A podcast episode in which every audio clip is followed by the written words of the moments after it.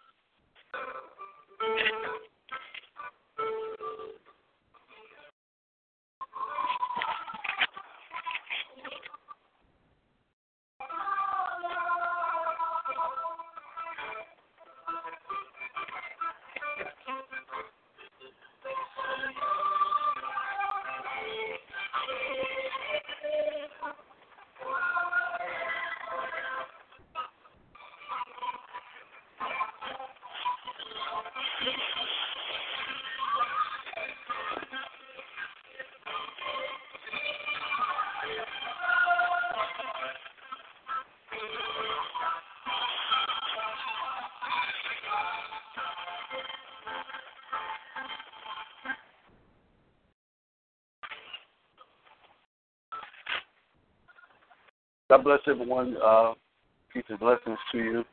Those of you who are joining with us on the uh, Truth Zone Bible study online, thank you so much for joining us. Uh, we appreciate your support, and uh, we pray that something that will be said tonight will be a blessing to you, that you'll be empowered, inspired, encouraged, and uh, empowered uh, by the Word of God on tonight. Let's pray. Father, we thank you for your goodness and your mercy, who you are to us. Thank you for your protection, all your provisions. And as we go into your word now, we ask that you open our eyes to see, our ears to hear, our minds to comprehend, and our hearts to receive what it is that your Spirit is saying unto us, your church. We ask this in the name of the Lord Jesus Christ. Amen. All right. Um, once again, thank you. And uh, let me say from the onset, outset uh, today, and we'll say it again at the end of this uh, this session.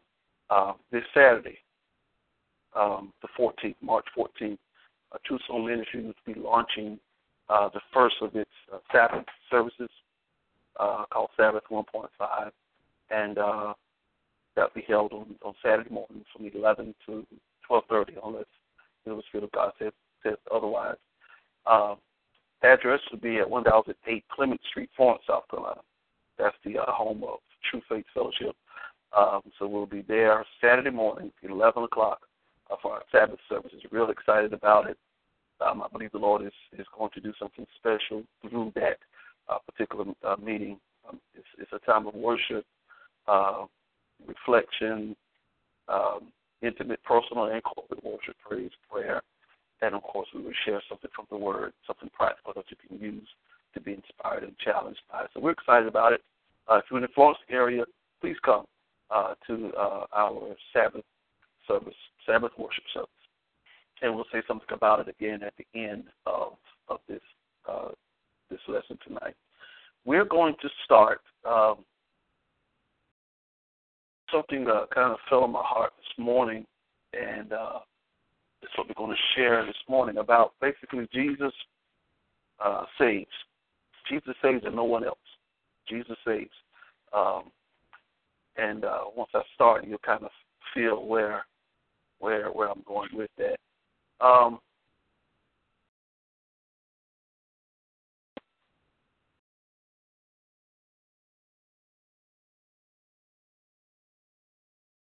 here's what I posted this morning on one of the social media sites. Uh, I'll just start with that. I'll read that.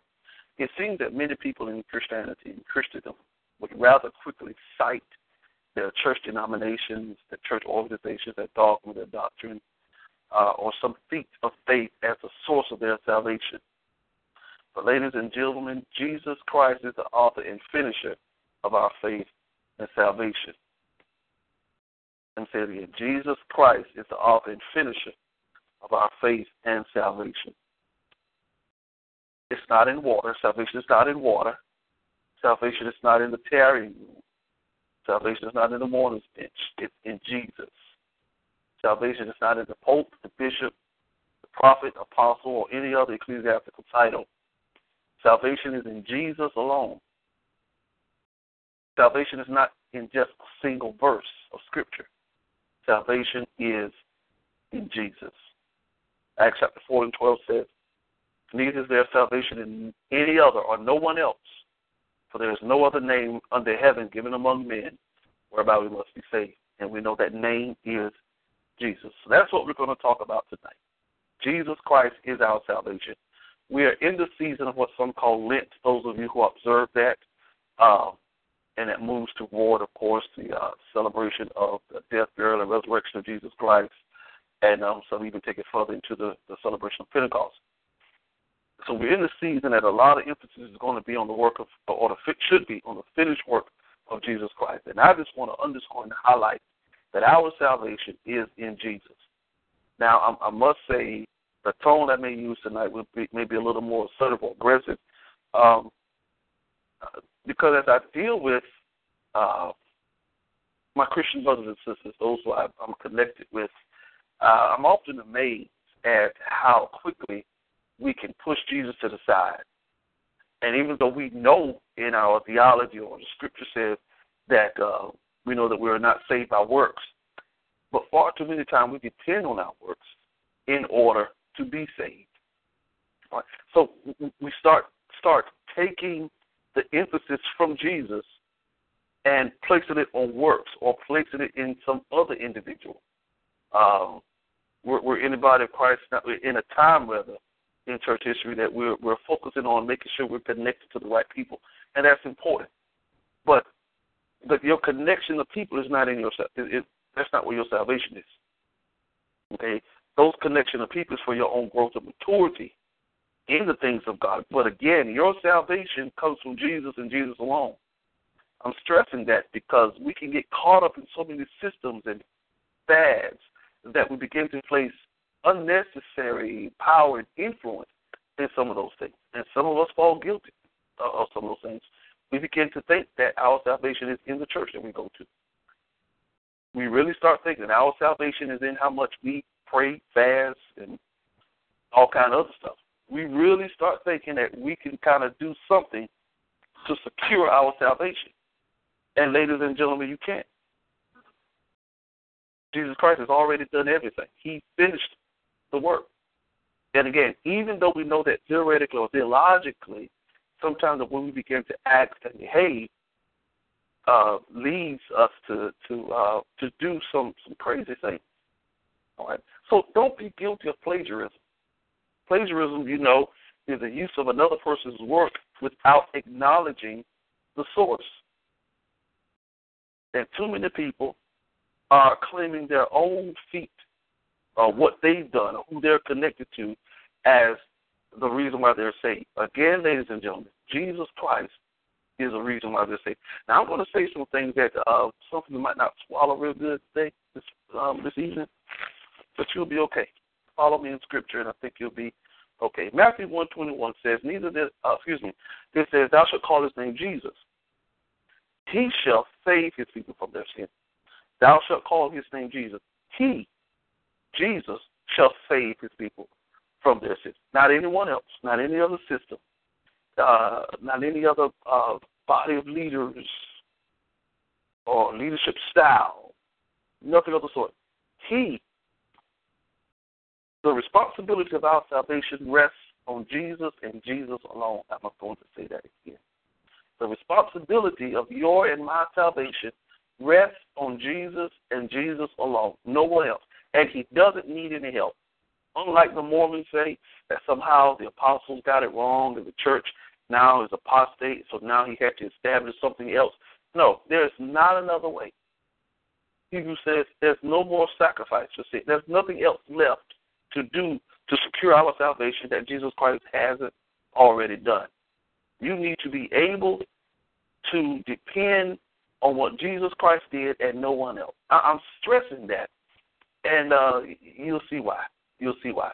Um, now, Roman Catholicism, that system believes that you cannot be saved without uh, the influence or without being in the Roman Catholic Church.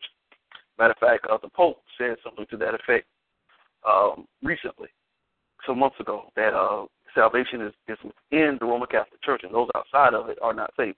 Well, we don't believe that, of course. We don't believe that.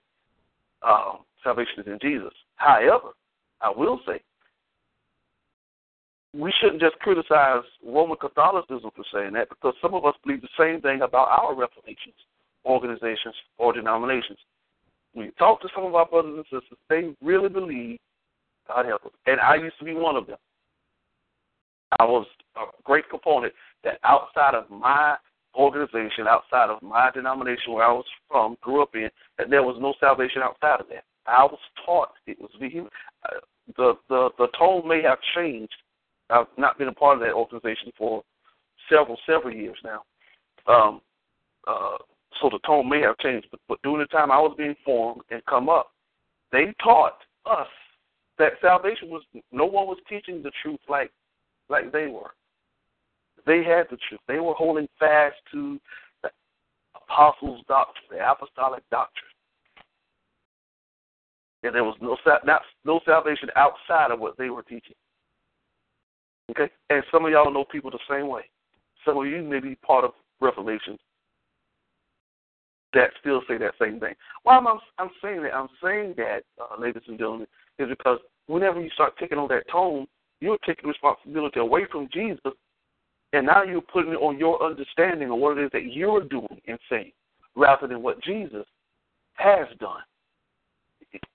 You understand what I'm saying? Um, so yes, doctrine is important. Teaching is important. Uh, teaching that which is right, teaching that which the scriptures uh, are saying, line up in line, precept upon precept. That is important. What I'm saying, far too many people have added their own opinions in that and called it something else, saying it's apostolic doctrine, saying it's Pentecostal doctrine, saying this is what we Baptists believe or Methodists believe or whatever else Reformation that you're from. Uh, and so whenever we start doing that, you are taking the work away from Jesus and you you inserting your own self in there, and we can't do that. Salvation is in Jesus and Jesus alone. Okay? And I've even been a part in her things. For instance, uh, I, I know Pentecostal apostolic history pretty pretty good. Uh, not as well as some, but that's what I grew up in. And so I've even known brothers to even criticize where they come from. They criticize their heritage, their forefathers, because um, they feel that they've evolved into some greater truth, while their forefathers didn't. So their forefathers now are lost because they didn't evolve. Serious. I'm very serious. I can name names uh, that some of you will know. Um, well, I will do for the sake of history, since some of these historical figures you would know. And I'm specifically talking about, let's just take the uh, Azusa Street Revival, uh, Parham and, and Seymour, of course, being the heads of that uh, Seymour rather, and um, those reformations that came out of that, those Pentecostal movements that came out of that, um, and then later the apostolic movement that came out of that, Bishop G.T. Haywood, who who came out of that. Uh, sometimes those type of brothers begin to criticize where they come from. Now, of course, there's going to, there are going to be differences uh, in, in in some things, semantics or whatever. But how can you criticize where you come from? If God used that to bring you, and now you're criticizing that and saying you have a greater truth. And the person's, I, I mean, just think about it. You received the baptism of the Holy Ghost in this setting. And now that God has given you a revelation, and we're going to get to that in a little bit, uh, about a specific thing, now you're going to discount everything you experienced because of this one. No, you, we can't do that. Let me go. Let me press it a little further. I is my dad. My dad uh, also proudly says he has a Baptist background. He grew up in the Baptist church as his family church, uh, a Baptist church in, in this Pee Dee region.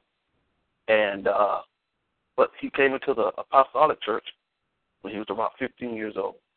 And of course, being indoctrinated the way they was doing it back then, had to denounce all of the churches, all of the movements. You could not even acknowledge what you pretty much got from other movements because what they had was the truth. The apostolic doctrine was the doctrine. No other way was right. So you can't even say I got saved in the church. That that that, can't even resonate with some denominational brothers. I'm, I'm being very truthful. And so whenever we get into that, it's actually a form of pride and arrogance. All right, to say Jesus, uh, the gospel can't be preached within the walls of a certain reformation. That's ignorance, ladies and gentlemen. Total ignorance. And even to this day, I'm still surprised that some people still carry on this type of rhetoric. You know, they're still pushing that uh, they're not preaching no truth over there. How you know? You don't know. You don't hear uh, what they're preaching.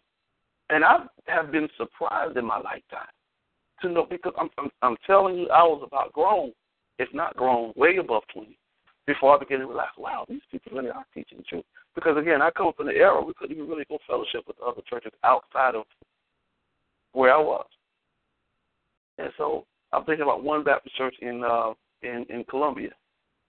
Uh, to find out that they were preaching what we thought was apostolic doctrine because somehow we thought that we had a uh, mono- uh, monopoly on truth, I guess. To find out this man was preaching exactly what our bishops was preaching, I was completely blown away. All right, let me get into some other stuff. All right, listen. Here's where we get into some trouble. It is dangerous to exalt a revelation above Jesus Christ. Just because something is revealed to you in Scripture through your study, you cannot exalt that above the revelation of Jesus Christ, who He is and what He's done. Jesus Christ is the way, the truth, and the life. He is the truth. Everything else you learn is a truth. He is the truth. I hope I'm, I'm making that plain. He is the truth. Okay? And here's something else we we uh uh we use. You cannot remove a text out of context. Sometimes to stress what we believe, to stress what our church is doing, to stress our doctrine, we gather a couple of scriptures, sometimes many of them out of context, and almost isolate them from the rest of Scripture. And we focus in on this verse and this verse alone. Okay, back to my just using my own experiences. Okay, I come up in, as you know, that Apostolic Church, and and our scripture is Acts two thirty eight. Our premise is Acts two thirty eight. We believe that's the starting point. I mean, that's the starting and ending point. Acts two thirty eight, and I believe many of us have taken that scripture and isolated it from the rest of the Bible, and, and you can't do that. Okay, we even had a, a, a campaign where we used to buy these stickers, red and white stickers, and put them on the back of our cars. Obey Acts two thirty eight, and we should obey Acts two thirty eight. All right, but we should obey all those scriptures. There are other scriptures in the Bible that we should also obey. We should obey Exodus chapter twenty. Thou shalt not kill, thou shalt not steal, thou shalt not commit adultery, thou shalt not bear false witnesses, you need to do all of that. All of that, that. You need to obey those too. But we wouldn't go around um, uh, buying stickers that saying obey the Ten Commandments. No, obey Acts two to eight. That was the that was it. You cannot isolate a single text from the rest of Scripture. It confuses people. I hope I'm making sense. And we know the scripture that, that Paul tells Timothy in Second Timothy chapter two, verse fifteen. Study to show thyself approved unto God, a workman that needeth not to be ashamed, rightly dividing the word of truth. Rightly dividing the word of truth. In the New Living Translation, that that phrase is correctly explaining the word correctly explaining the word of truth. don't tilt a definition or don't tilt uh, an exposition of Scripture to support what you and your Reformation is doing. That's one thing I have against the Jehovah Witnesses. They have just rewritten the whole Bible and have their own translation of the Scripture to support what they believe. And many times, a lot of our preachers are guilty of that. A lot of preachers are guilty of that. They will tilt the Scripture to make it say what they want it to say. Example: the Scripture that says, "Money answereth all things." You know, there's a front part to that Scripture. Yeah, that's not the whole verse of Scripture. But sometimes they, they, they will use that to push a certain agenda. You understand what I'm saying? And so Paul is instructing Timothy that you need to be able to explain the Word of God plainly. The English Standard Version says, rightly handling the Word of truth. Wow. Not just explaining the Bible, but rightly handling the Word of truth. You know, there's a lot of people who are manipulative with their gift of preaching. Okay? They have a great gift of articulation and they use that to their advantage. But Paul is telling Timothy, you need to be able to rightly handle the word of truth. Okay, say what it means and say it in the spirit of how it's written. That's rightly handling the word of truth. And in the Message Bible, it says, uh, laying out the truth plain and simple. Okay, just that's why I, I really believe we need to get back to more of expository type of teaching and preaching, actually, because sometimes we get into our own and we're trying to basically embellish or fluff our own ideologies, and we're using scripture to fluff our own ideology. We can't do that. We need to be able to explain the text, find out what it means, find out what it says, plain and simple. And when it makes simple sense, that's enough. Listen, there's no one who loves deep things as, as oh my, I love the deep abstract things. I mean, anybody can have conversation. You know, I, wow, I, that's that's why I love to hang out. But I'm beginning to understand. I mean, listen, you don't have to have anything so so profound. Just seek the simple sense of Scripture, and you'll find that there's so much power in just a simple sense of Scripture. And so we really need to understand what this this this text is saying, uh, rightly dividing the word of truth. Because some of us we do read the Bible, we study the Bible, you know, and we study to preach, but we want our preach to stand out as some deep mystical thing rather than really rightly dividing uh, the word of truth. I hope, hope I'm making some sense right there. And, and again, the reason why I'm saying that because uh, too many people are placing their salvation in other things, other people, other systems.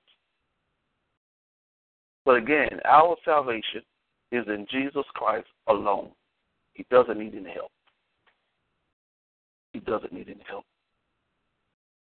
Now, since I brought all that up and some other church history things, and we do know there's so many uh, denominations within the Christian faith um, that it can be confusing, or it is confusing to so many people as to who's right. Why are there so why are so many people saying so many different things? And it is a valid question. Don't ever let someone tell you that it's not a valid question. We should be concerned about all of the divisions and, and, and factions and fractions uh, that's out there. Uh, but again, ladies and, gentlemen, there's one Lord, one faith, one baptism, and uh, we do need to rightly divide the truth. But everybody, we're not as divided as the enemy will, will, will like us to think we are. I'll say that again. We're not as divided as the enemy uh, would like us to think that we are. And I believe that what the church needs uh, to continue to, to do is to find out our commonality. Let's strengthen our commonality. And let's come together and reason among our differences found out why do we view this passage of scripture different? Do we view it different, or is it a matter of, of semantics? Are we just saying different things? Okay, uh, or in a different way, saying the same thing in a different way. I should I should say. Now, just a little bit of church history. Um, uh, the rest of the time we have. Um, first of all, we do know, you know, the, the church was inaugurated. Many people like to say the day of Pentecost around AD 33, between AD 30 33. Um, some even say AD 37. Um, the day of Pentecost, which was a Jewish holiday. Christianity, as, it, as it is, grew out of or was launched out of predominantly uh, the Jewish system, Judaism, or the religion of, of the people of Israel. There is a distinction, but we must recognize that it grew up out of that, and the first Christians were Jewish. Okay, we have to acknowledge that because a lot of the identity of Christianity do come from the Jewish people, so we must make that distinction. All right, and we must um, make sure we know that.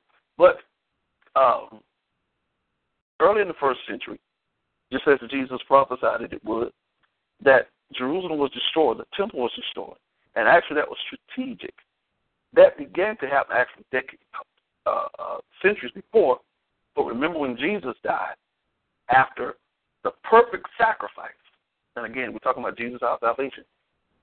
After he, the perfect sacrifice, after he laid out his life, then what immediately happened, the Bible said, was that the veil was rent from top to bottom. That was God doing that. What was God saying?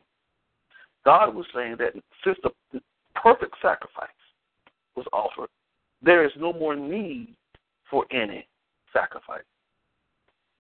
And so, look at that language of Scripture. The veil of the temple was rent not from bottom up, from top down. In other words, from heaven all the way to earth, God was saying, I'm through with this. I don't need any more sacrifice of bulls, pigeons, of goats, of rams, of lambs. I don't need any of that.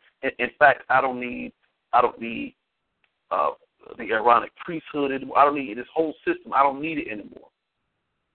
Okay, the great high priest, Jesus Christ, has offered up himself as the perfect Lamb of God. There's no more sacrifice needed, so God himself dismantled the system of Judaism. And you know, the system of Judaism uh, centered around the temple. And so that's what he destroyed first. That's why he said, not one stone be left upon another. He's through with that system. He is through with it. I don't want to get excited, uh, but I am. Oh my, the perfect sacrifice. When Jesus uh, did what he did on the cross, when he gave his life, he was a perfect sacrifice. So therefore, we do not have to erect the old order. We do not have to go back and try to reestablish the system, the old covenant that was abolished. We don't have to do that. All right? I'm trying to give you church history a little bit. Okay? And so, since it was destroyed, the whole system of that type of religion, that, that Jewish religion, was dismantled because the temple is now destroyed. All right? And, and, and of course, the Holy Ghost uh, descended. And the emphasis of the church was now not on Jewish worship, but now you had the church being ex- experiencing explosive growth through Gentiles. And so the Gentile mission, they were not bothered, and did, you know, they were not they weren't Jews. They never was a part of of that Jewish system, the temple and all that. So they didn't need the the temple and the synagogues and all that, the quote unquote have church, grow church. They had another mindset, and so the church just exploded in growth. All right, okay, which led into the apostolic uh, church era. Um, and there's some features of the apostolic church area or the early church. Um, what constitutes the early church or apostolic church? I'm using apostolic historically, biblically, not denominationally. Now you know that uh, they experienced miraculous works during that time. During that time, of course, under Apostle Paul, Jews and Gentiles were united in the saving purposes of God. They were uh, united in the saving purposes of God. All right? Uh, what else? There was one universal church in local settings. One universal church. They had the understanding that there was one church. Remember when Jesus told them in Acts chapter 1, he says, he says, and ye shall be witnesses unto me in Jerusalem, Judea, Samaria, and to the uttermost parts of the earth. That happened exactly in the sequence, he said Jerusalem, Judea, Samaria, uttermost parts of the earth. But something that the early church had that we don't necessarily have to the degree that they did was a sense of unity. They understood that there was one church, although we're in different locations, miles apart, in different cities, Jews here, Gentiles here. They understood that there's only one church. We have a hard time understanding that. First Corinthians chapter one, Paul deals with that very strongly. Let's go to there, go there real quickly. Um, looks like I have a little more time than what I think, so let me slow down a little bit. First Corinthians chapter one. This is, of course, he's dealing with the church at Corinth, which was just gifted church, but they had issues. Gifted, but you know they was they was uh, not organized. Listen to what he says. He says here, verse ten. Now I beseech you, brethren, by the name of our Lord Jesus Christ, that ye all speak the same thing, that there be no divisions among you, but that ye be perfectly joined together in the same mind and in the same judgment. For it hath been declared unto me of my brethren by them which are of the house of Chloe that there are contentions among you. Now this I say that every one of you saying, I am of Paul, I am of Apollos, I of Cephas, and I of Christ. In our terminology today, we would say, I'm Baptist, I'm Methodist, I'm Apostolic, I'm Presbyterian, I'm AME Zion, I'm Pentecostal, I'm Charismatic, I'm Word of Faith. And the list goes on and on and on. But that's what Paul says. He says, Christ divided? He, he's basically saying this is ridiculous. How y'all got all these factions and divisions? Is Christ divided? Was Paul crucified for you? I'm a follower of Paul. Was Paul crucified for you? Was Peter crucified for you? Was John Williams crucified for you, you Baptist folk? Was John and Charles Wesley crucified for you, you Methodist folk? Was Richard Allen uh, crucified for you, AME? Uh, was was was was G.T. Haywood crucified for you, uh, Pentecostal Assemblies of the World? Was was was uh, uh, Bishop Lawson crucified for you, Church of our Lord Jesus Christ? And the list goes on and on and on. Was uh, uh, Charles Mason crucified for you, Church of God in Christ? That's what he's saying. So, y'all, Lord, y'all don't like me up in here tonight. That's all right. All right. This is exactly the same thing Paul is dealing with, and we have that same divisive spirit working in the church today. Same spirit. Okay? Some of y'all so brand new that y'all don't look at nobody history. Y'all so grand and wonderful. God came to you himself and you start your whole your whole thing. Your name can go here too. You weren't crucified. The only way you can have your church die, get your own self up three days later, then you got a right to establish your own church. Up to then, Jesus said, Upon this rock I will build my church. Y'all all right? Well, I'm talking to y'all like y'all in here. All right. So Paul dealt strongly with this spirit of division that was in the church then.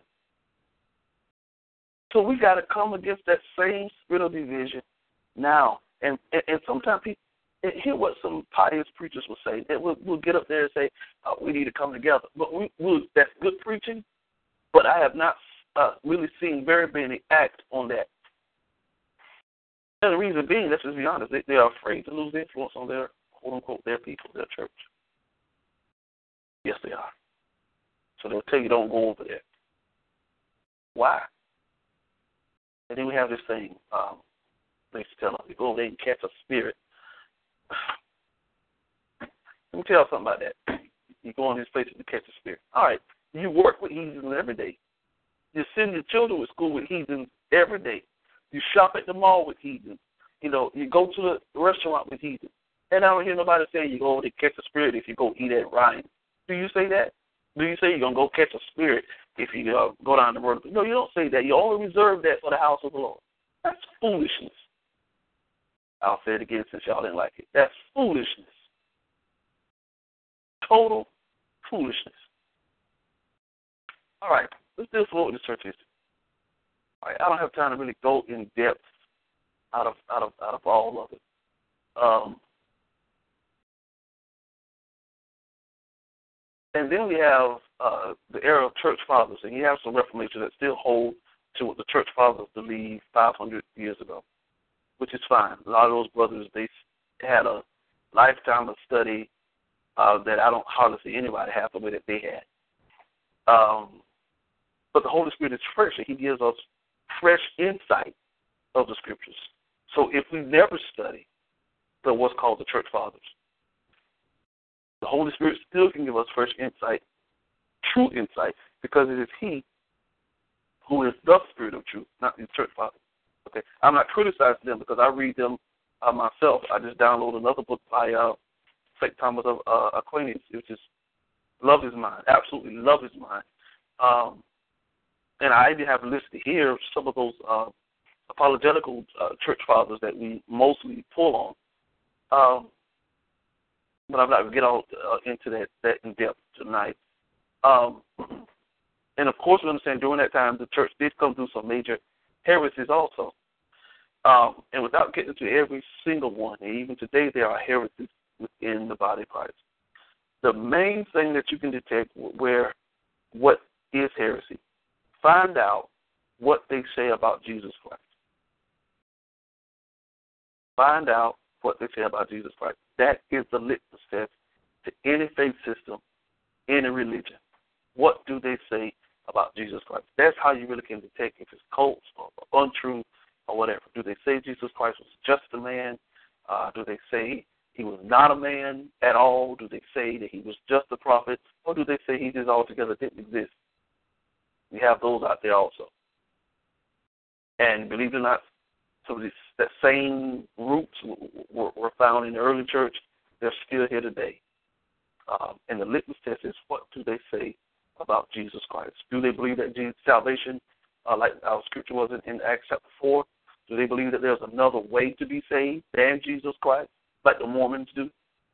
Okay, like uh, uh, uh, other uh, Christian cults think you have to do something else, adopt some other system.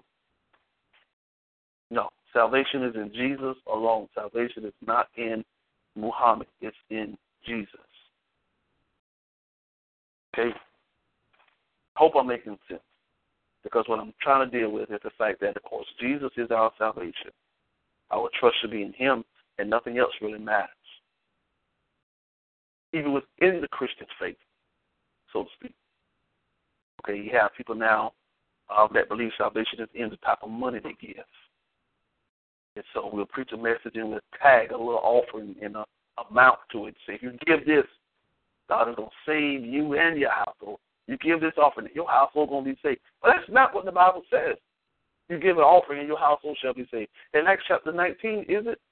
Or Acts chapter 16, uh, when, when the man came trembling, let's read it. So y'all don't think I'm making this stuff up. Acts chapter, uh, what did I say, 16. This is when at midnight Paul and Silas came, you know, prayed and sang praises unto God, and the prisoners heard them. Let's go to uh, verse 28, Acts 16, verse 28. But Paul cried with a loud voice, saying, Do thyself no harm, for we are all here. Then he called for a light. Uh, he called for a light and sprang in and came trembling fell down before Paul and Silas and brought them out and said, Sirs, listen to his question. What must I do to be saved? His question is, What must I do to be saved? Okay? Then they said, Paul and Silas said, Believe on the Lord Jesus Christ, and thou shalt be saved and your house.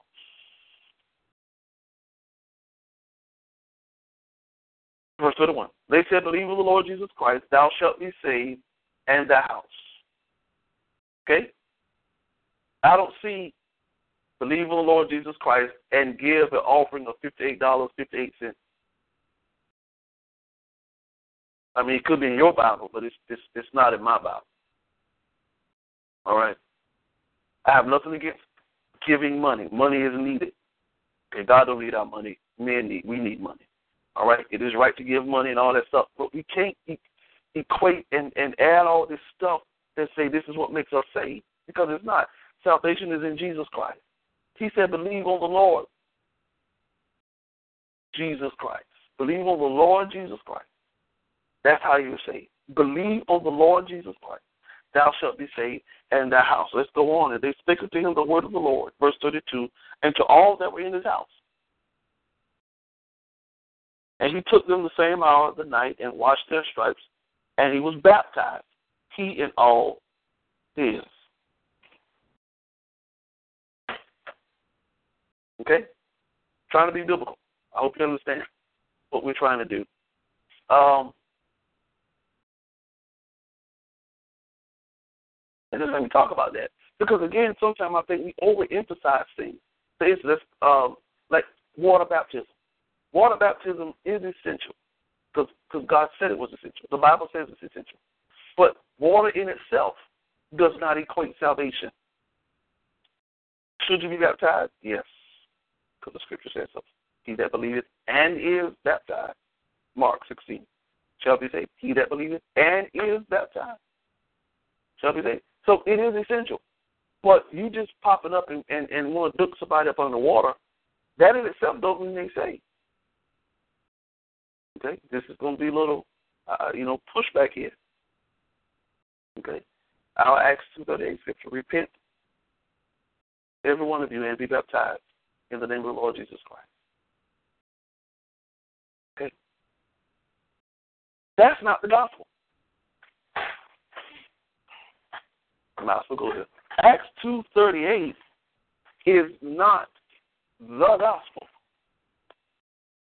Don't sign off yet. Let me get to the scripture first. All right? Let me explain myself. Okay? To get to the gospel, you need to back up two verses. The gospel is Acts 2.36. You want to be technical. Therefore, let all the house of Israel know assuredly that God hath made that same Jesus whom you have crucified, both Lord and Christ. Now that's the gospel, ladies and gentlemen. And the Bible says, verse 37, and when they heard that, when they heard this, heard what? That the same Jesus whom you crucified, God raised him up from the dead, made him both Lord and Christ. When they heard that, something happened in their heart. Pricked, they were changed, they were convicted in their heart. Why? Because they just heard the gospel. And now they want to respond to the gospel. Men and brethren, what shall we do? In response to the truth that we just heard, in response to the truth that Jesus Christ died, was buried, and rose again, and is Lord in Christ. Okay, we need to respond to this truth. What shall we do? That's when they said repent. Hmm? Don't look at me in that tone of voice. That's when they said repent and be baptized, every one of you, in the name of the Lord Jesus Christ. Sometimes we get the cart before the horse. Okay. Let's deal with some other salvation scriptures since we're there. Because I've heard some I've heard some stuff in my day, ladies and gentlemen. Uh, let's go to Romans. A lot of folks get saved by Romans. Um, and where I come from, we just didn't like that. But let's look at what the Bible says in Romans chapter 10. I'm still in the KJV, King James Version of the Bible, 1611 edition. Okay? Romans chapter 10, verse 9. That if thou shalt confess with thy heart, excuse me, if thou shalt confess with thy mouth the Lord Jesus, and shalt believe in thine heart that God has raised him from the dead, Okay, remember Acts two thirty six? That that same Jesus whom you crucified, killed, the Lord has raised him up, made him both Lord and Christ. Remember that scripture? Remember those words? Same Jesus you crucified to kill, God raised him up, made him both Lord. Okay, let's look at this verse again. Romans ten nine. That if thou shalt confess with thy mouth the Lord Jesus, and shalt believe in your heart that God hath raised him from the dead, sounds like the same gospel, thou shalt be saved. Again, our salvation is in Jesus, not what folks say, it's in Jesus. And this is what these people are preaching. They're preaching Jesus. As a matter of fact, if you go back to Romans, excuse me, Acts chapter 2 and read the whole chapter, Peter is doing some marvelous preaching about Jesus. Starts from Abraham, talks about Moses, talk about what David in the Psalms said about Jesus. Bring it all the way up into the climactic point of, of verse 36. He's preaching about Jesus. And this is what Romans 10 and 9 says that if you believe in Jesus, that he died, buried, and was raised from the dead and is Lord, that's how we're saved, ladies and gentlemen, not in some other dogma. I'm being biblical because I have heard folks say from the type of places I've been raised that you can't be saved that way. You got folks saying all you got to do is confess with your mouth believe your heart, and thou shalt be saved. Bible don't say that. Well, the Bible do say this in Romans chapter 10, verse 9. It's right there. Now, there is more to it after you are saved. There's a responsibility of the believer, like baptism. Because all through Scripture, baptism seems to have been a response to truth, a response to walking in something new. All right? So we should be baptized. I know what Peter said. Baptism does. It does not also save us. It doesn't put away the filth of the flesh.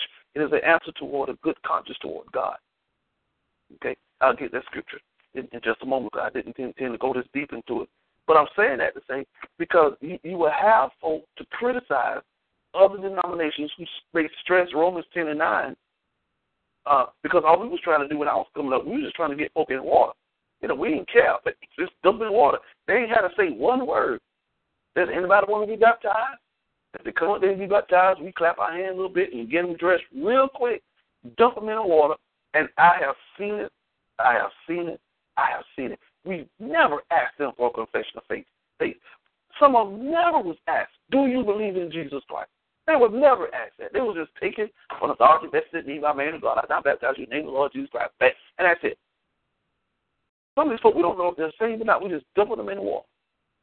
Because without conviction of your sin and without conviction of who God is, who Jesus is, if you don't believe that Jesus is and that he did die and was raised and is now Lord in Christ, if you don't believe that, you're not saved.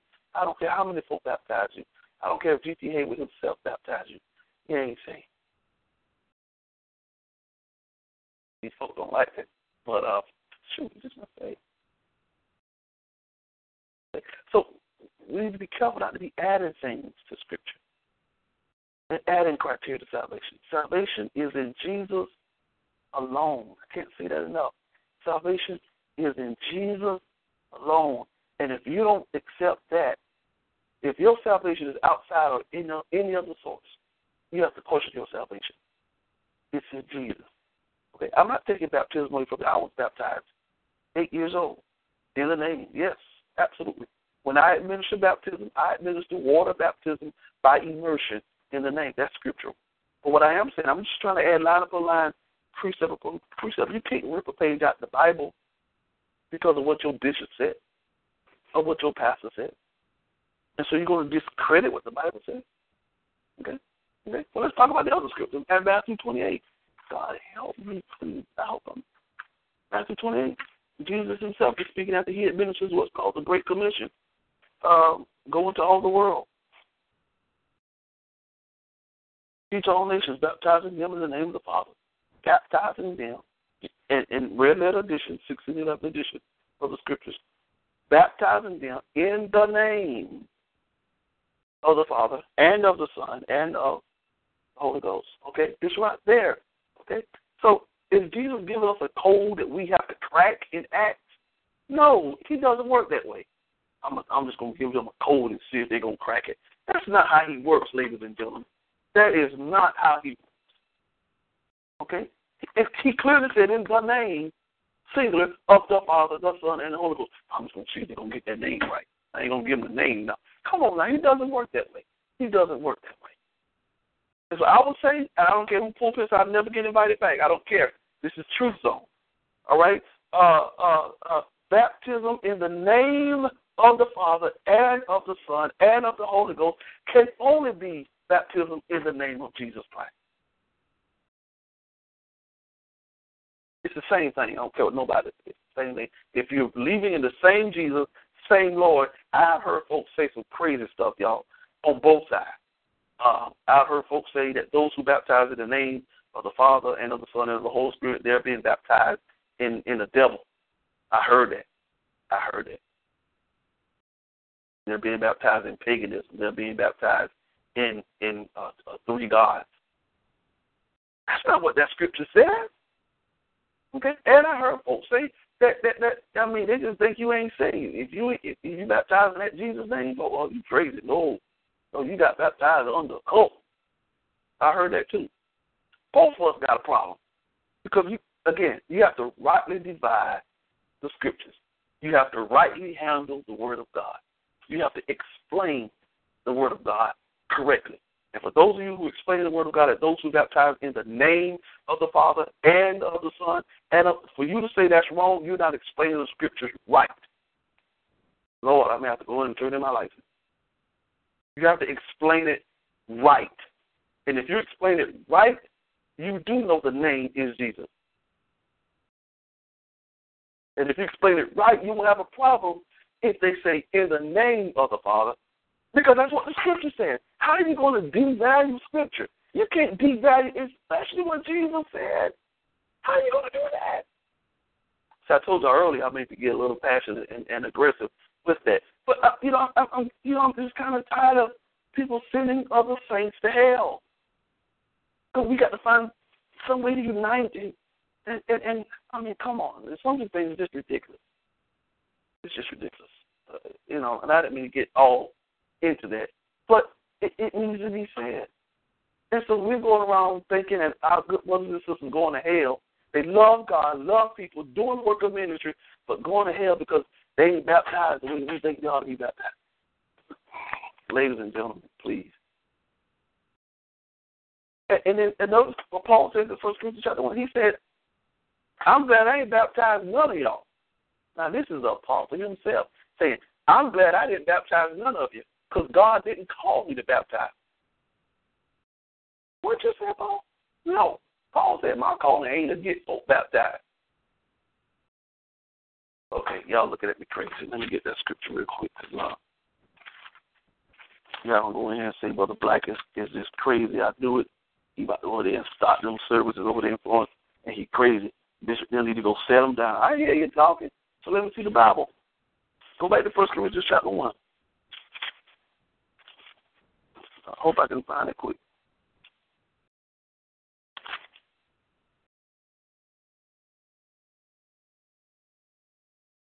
First Corinthians chapter one.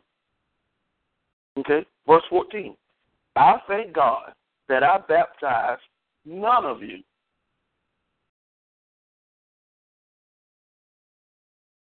except Crispus and Gaius. First Corinthians chapter one. Again, let's read verse thirteen. Is Christ divided? Was Paul crucified for you? Were you baptized in the name of Paul? I thank God I ain't baptized none of y'all. Except two of them. Lest any of you should say I baptized in my own name.